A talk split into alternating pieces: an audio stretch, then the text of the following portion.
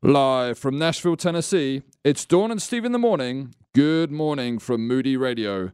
Voice of the Martyrs will be with us shortly to update us on all that is happening with our brothers and sisters around the world. Looking forward to that conversation with Todd Nettleton coming up in about 25 minutes. But before we get to that, kind of a crazy story coming out of London. A man is facing jail time after police said he stole close to 200,000 Cadbury cream eggs in an extravagant theft. Uh, boo. Yeah, you like that? That's a lot of money. That is uh, over $37,000 worth of Cadbury cream eggs. Why? I ask you. Oh, because they're so good. Yeah, they are good. Now, Okay. is it worth taking a metal grinder to the lock, to the gates of the and to steal the trailer At Cadbury? uh, of where these eggs were Okay. being stored? Not Cadbury itself, but Oh. I, I don't know. I'm guessing it was a shipping transport company, whatever. Sure. Who had been to Cadbury? Now they got to get them into the distribution chain, and this guy cuts the metal bars, cuts the locks, steals the trailer. Two hundred thousand Cadbury cream eggs. What do you do with those? I, I don't know with that many. I mean, I could eat a bunch, but not, not all that. Maybe not 200,000. Right. But now he has to face the consequences of his Sure. actions. Yep. Right. And that is one of the things God has given us freedom to choose certain behaviors and things that we want to do. He's allowed us to obey or Mhm. disobey, should we so choose. But then we have to deal with the consequences of said actions. Yeah, consequences are so not fun. Some uh, you hope that knowing that consequences could come from your disobedience that you won't go down that road and sometimes just that thought could keep you on the proverbial straight and narrow, right? Yep. Following what God wants you to do uh, because some things are so clear. Other times we're just like, well, let's I remember when when the middle, the middle, the only son was little. He had this mindset. Hmm, I know what the consequences are going to be. I really want to, I'm talking 3 years old. I Sure. really want to do this thing.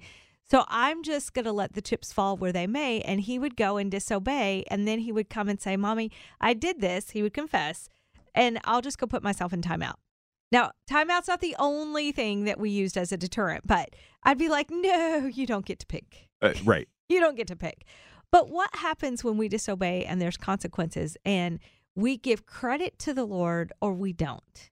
It's it's this tension. Mhm. So I had this conversation with another one of my kids yesterday, and she was talking about a conversation that she'd been part of where someone said, uh, we'll say Barbara. Barbara was giving a testimony that she had been nudged by the Lord to not send a text. And Barbara decided, I'm going to send this text anyway. The next morning, she woke up and she was violently ill. And Barbara said that the Lord was punishing her for her disobedience. Hmm. I that's exactly what I Hmm. said. Yeah. Hmm. Now I'm in the Old Testament right now in my Bible study. Yeah. And listening to all the different things that happened as a consequence of sin and uh, things that Israel endured, things at their own hand, which would be Sure. disobedience. And I'm trying to work this out. I here's what I do know. I do not fully comprehend the mind of God. Right. I can walk in confidence knowing that the way I reason things out and the way he does things, they don't often meet. But I trust him. I know that he has our good in mind. I know that he wants us to continue to be faithful to him. He is faithful. hmm And I hear things like that and I'm like, well, I mean, it's plausible. Right. It is possible. Is it true? I don't know.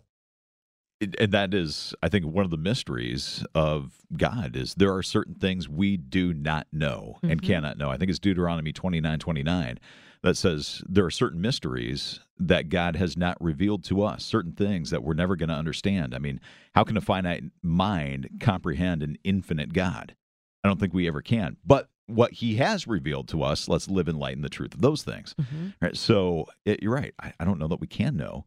Like one of the ways that God does discipline his children and he- is he allows the natural consequences of their actions. For sure. But sometimes, like you said, we see God choosing to intervene in kind of a unique and special way. Mm-hmm. And why he does at some circumstances and in some ways and not others. Like you said, I, I don't get that either. I can't wrap my mind around it. You've been reading through the Old Testament. I've been part of a Bible study where we're looking at Old Testament kings and prophets and uh, things like that, and the judgment of God, and how God would try and restore the you send prophets to give messages of mm-hmm. repentance so He could restore and do all these things. And it, it seems at times as if God is punishing minor sin, inadvertent even. Somebody got tricked into sin. Yep. And there is severe consequence for that. And other times, you look at the horrific atrocities and sins that God doesn't seem to deal with at that time. It doesn't go unescaped, mm-hmm. unnoticed. There is judgment that's coming. We know that. But eh, sometimes you're just like, I, I don't get this. I don't understand the mind of God. True.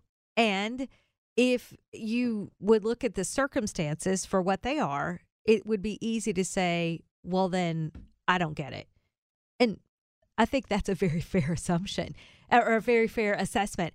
We don't get it, but here's what you can trust your sin and my sin is as heinous as every sin ever committed it, when you look at what scripture does when it defines how when we think a thought we are sinning against god we are sinning against another human. Like malicious talk is like murder. Uh, right. Here's what you can identify as truth and that is christ gave his life for you and he gave his life for me so that that sin does not have to identify you before a holy god. Hmm. your sin and my sin does not have to be what god sees he can see the righteousness of Christ. He can see the forgiveness that Christ has given you. He can see the payment for the penalty of your sin. So if he gave you that opportunity, is that fair? that is a fantastic question. Let's continue the conversation about that coming up in just a few moments. Hope you'll stay with us. If you want to join the conversation, 800 555 7898. 800 555 7898 to call or text. Dawn and Steve in the morning on Moody Radio. Miss part of the show? Remember to connect with us on Facebook at Dawn and Steve in the morning. And we do hope that you will do that and even join the conversation this morning at 800 555 7898, talking a little bit about consequences for actions. Mm-hmm. You know, mm-hmm. we read news stories all the time of someone's committed a crime and then they end up having to deal with the, the law. Sure. And, you know, God is a good and righteous and just God as well. And when we sin, there are consequences to actions. And you had just thrown out an interesting question before we had to uh, go to a break there. Yeah. Talking about Jesus going to the cross. And, and what I think you wrote even wrote down. Uh, do I have this right? You asked, "Is that fair mm-hmm. that he would go to the cross for you?" Yeah. For How crazy, me. right? Mm-hmm. So, I think no. I mean, no. Well, that's the good Sunday school answer. But what about when you're looking at somebody else and somebody else's life? They've done really bad things horrific, heinous things. And you have to grapple with why there's not immediate justice. You have to grapple with how this all works in the scheme of life. And you think, well, one, Lord, why didn't you just flick that person off the face of the earth? Yeah. Or why uh, did you go to the cross for that sin? And then I tend to forget that my sin is as heinous because he's holy. And right. my sin at its best is filthy rags, as Isaiah talks about that. Like we are unclean, and unclean in front of holy God is is horrendous. Yeah. So then I have to kind of come back to, well, Lord, if I if my sin is heinous, if it's despicable to you as a holy God, was it fair that you went to the cross for me? I mean, I can say it wasn't fair that you died for that person over there. Right. Because their sin is nasty. But my sin, it's a little cleaner. That's not true. That's a, that's a lie that I think we get trapped in when we look at one another. You have yeah. to look at the cross and realize that he endured scorn, shame, unjustly accused, all the things that we bristle when that happens in our lives. Man, don't falsely accuse me of something. Yeah. That happened to my Savior. Yeah. And it happened because he was paying for my sin That's right. and your sin. hmm Not heinous sin that that other person did, but yours and mine too. Yeah. And that is one of those things where I look at that and I say, that is the demonstration of God's love for us. hmm You know, we read scripture, it talks about Christ. You know, how do we know that uh, he loves us? Because Christ died for us. You know, he was able to do something that nobody else could do. I could choose to say that I'm going to give my life to prove of my love for someone, but in doing that, what did I ultimately accomplish? You know, if before Susie and I got married and I said, I love you so much, I'm going to jump off this really big, tall building to show you that I love you, that did nothing. Nope. It didn't, it didn't, didn't do anything because I'm a flawed human being, whatever. But Jesus went to the cross and gave up his life Yeah. because what he was doing there was not just saying, Hey, I love you, which he was, hmm he was paying the penalty for our sin your sin, my sin, the sin of all who would come to repentance and faith in him. Now, that then begs the question have you come to Jesus with your sin? hmm asked him to forgive your sin, recognizing that it is your sin that has separated you from God, but you've recognized and realized the fact that Jesus has gone to the cross, paid the penalty for that sin, and now you're ready and willing to say, Jesus, forgive me. Forgive me of my sin. I want to experience your forgiveness. Turn from that and begin to walk with you. Here is the most beautiful thing that comes with the fact that he did pay that penalty for your sin, the sin that separates you. And that is something that's really hard to comprehend. He's offering this freely, and it's a gift. Yeah. You can't pay for it. You can't buy it. You can't do enough good for it. He, if you if you need a visual like I do so often, it is Jesus Christ, the Savior of the world, the one who has given that that payment for your sin, handing you the most beautiful package you could ever imagine. If you're into the accoutrements and all the things that are beautiful and aesthetically pleasing, picture that. That is the free gift of salvation. Ephesians, the book of Ephesians talks about this in Ephesians 2, that he is giving you this gift of salvation. And the reason is to kind of take out what we've been talking about this boasting that we would come up with because Mhm. that's how we're wired in our human flesh. We would start boasting, well, I did this, and that's why Jesus saved me. No, it's a free gift. And he gives that to you so that you cannot boast. You can only look at the Lord Jesus for salvation. So the key word is no.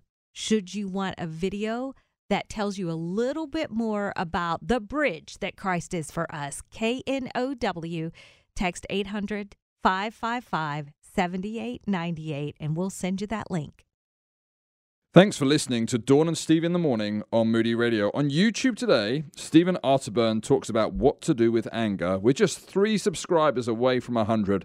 Help us get there by clicking the bell and subscribe at youtube.com forward slash at Dawn and Steve to be reminded each time a new video drops, including our guest today. which would be none other than Todd Nettleton. Todd is the voice of the Voice of the Martyrs Radio. He's the host, the podcast. He's also the author of When Faith is Forbidden 40 Days on the Front Lines and with Persecuted Christians. And we want to talk about just that this morning as we head to the border of Turkey and Syria.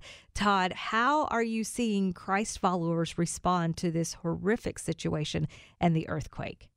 Well, horrific is the right word. I, I, if you've seen some of the pictures of, of just the absolute destruction of, of so many buildings in Turkey, we heard even even last week in the hours after the earthquake from Christians not in the affected areas who were getting into vans and immediately going uh, and just going to say, hey, we, we want to help. We'll help dig through rubble. We'll help pull out bodies. We'll help pull out survivors. Whatever you need us to do, we want to do that in the name of Jesus Christ. And uh, the important thing about that is uh, Turkey has the, the, the people of Turkey, less than 1% are Christians.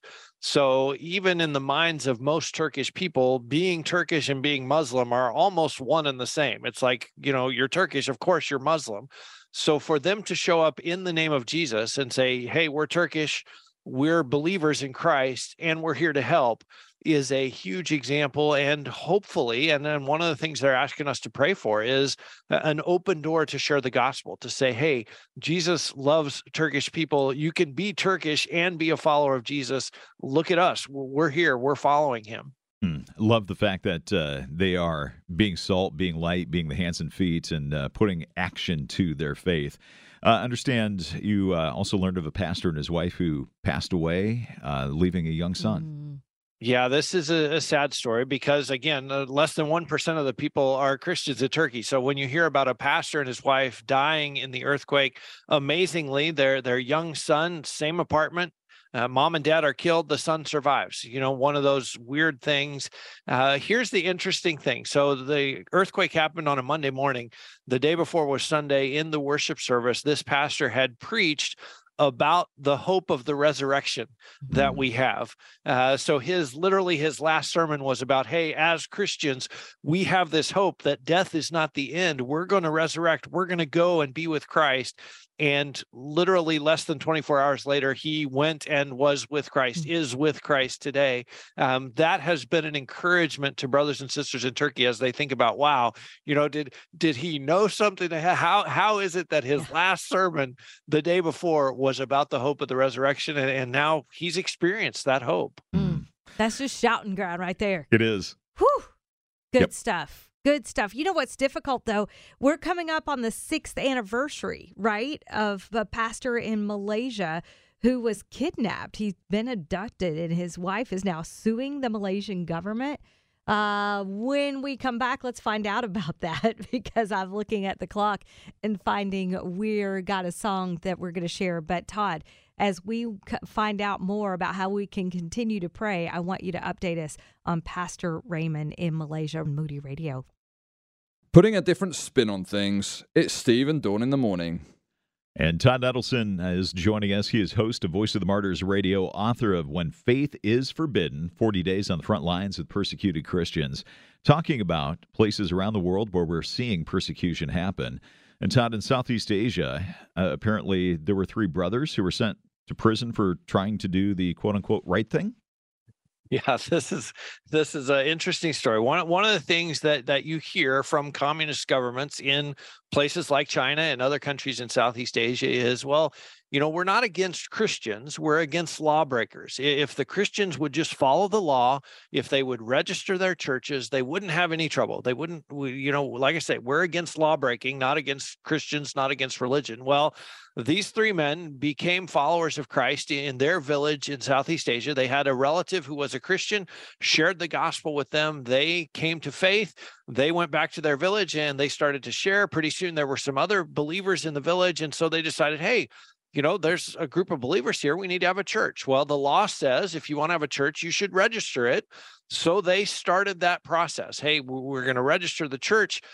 That is when the trouble started for them. When they were trying to follow the law, they have now been sentenced to 18 months in prison for trying to register a church. And it seems like in this particular village, uh, the village leaders were very proud of the fact that they had zero Christians. and hmm. so when these guys stepped forward and said, Hey, not only do you have Christians in the village, but we want to register a church, that seems to have really sort of set them off and like i say when when we first heard about this these three guys had just disappeared and, and nobody was sure where they were so we're thankful they're still alive but now we know they've been sentenced to 18 months in prison and as you said for trying to follow the law trying to do what the government says christians are supposed to do Mm, my goodness. I, and I appreciate so much how you continually remind us these are brothers and sisters in Christ all across the globe that are impacted by these things that we don't quite understand, but we certainly can take their situations to the throne room and intercede. And we want to do that for a, a Chinese Christian that's been imprisoned for his faith. He finally received a visit from his lawyer. How'd that go? Yeah, this is uh, this is good news that he got to visit with his lawyer, but he's been in prison for more than a year now. So you know he's already been in prison for a year. They now say, "Oh yeah, we're going to have a trial." We're so you know a year later now we're finally going to have a trial the interesting thing that this is not a this is a retired pastor so he was working at the church simply in a volunteer capacity just as a member of the church serving and helping. He was arrested and the charge is fraud and again you know china says we don't persecute christians so they wouldn't make it a religious charge but what they often say to pastors and churches is wait a minute you're taking an offering what what are you doing with that money? That that's fraud. You're committing fraud against your people every time you gather an offering. I had a conversation on voice of the martyrs radio with a chinese pastor and one of the things he talked about is as a church the challenges of handling money because mm. your church does not legally exist. You can't go get a bank account because you you don't legally have any existence. And so he talked about what do we do? How do we do this? They divided up among elders in their church. And then but what happens when the government starts asking the elders, "Hey, you just deposited $5,000 in your account. What where did that come from? What's going on?" So even those simple things that we totally take for granted can bring about persecution for our brothers and sisters in China.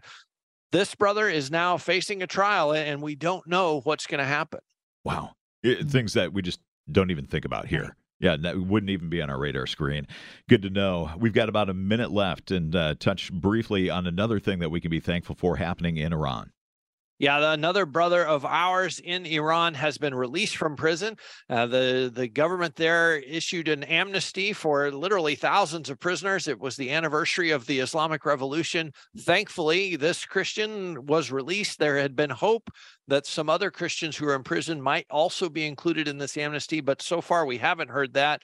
But we are thankful one was, uh, and we pray for him as he's reunited with his family and kind of restarts his life in Iran. Oh, goodness, how we can continue to keep these folks on our prayer watch and our prayer list. You can do that. You can go to persecution.com as you take notes. You could always go back and catch this conversation a little bit later through the Moody Radio app. Todd Nettleton, Voice of the Martyrs, we're so thankful, friend, that you keep your finger on the pulse of what's going on so that we can intercede for those that are naming the name of Jesus and serving him well in countries that are not friendly at all to being a Christ follower. Persecution.com or head to our Facebook page, Dawn and Steve in the morning.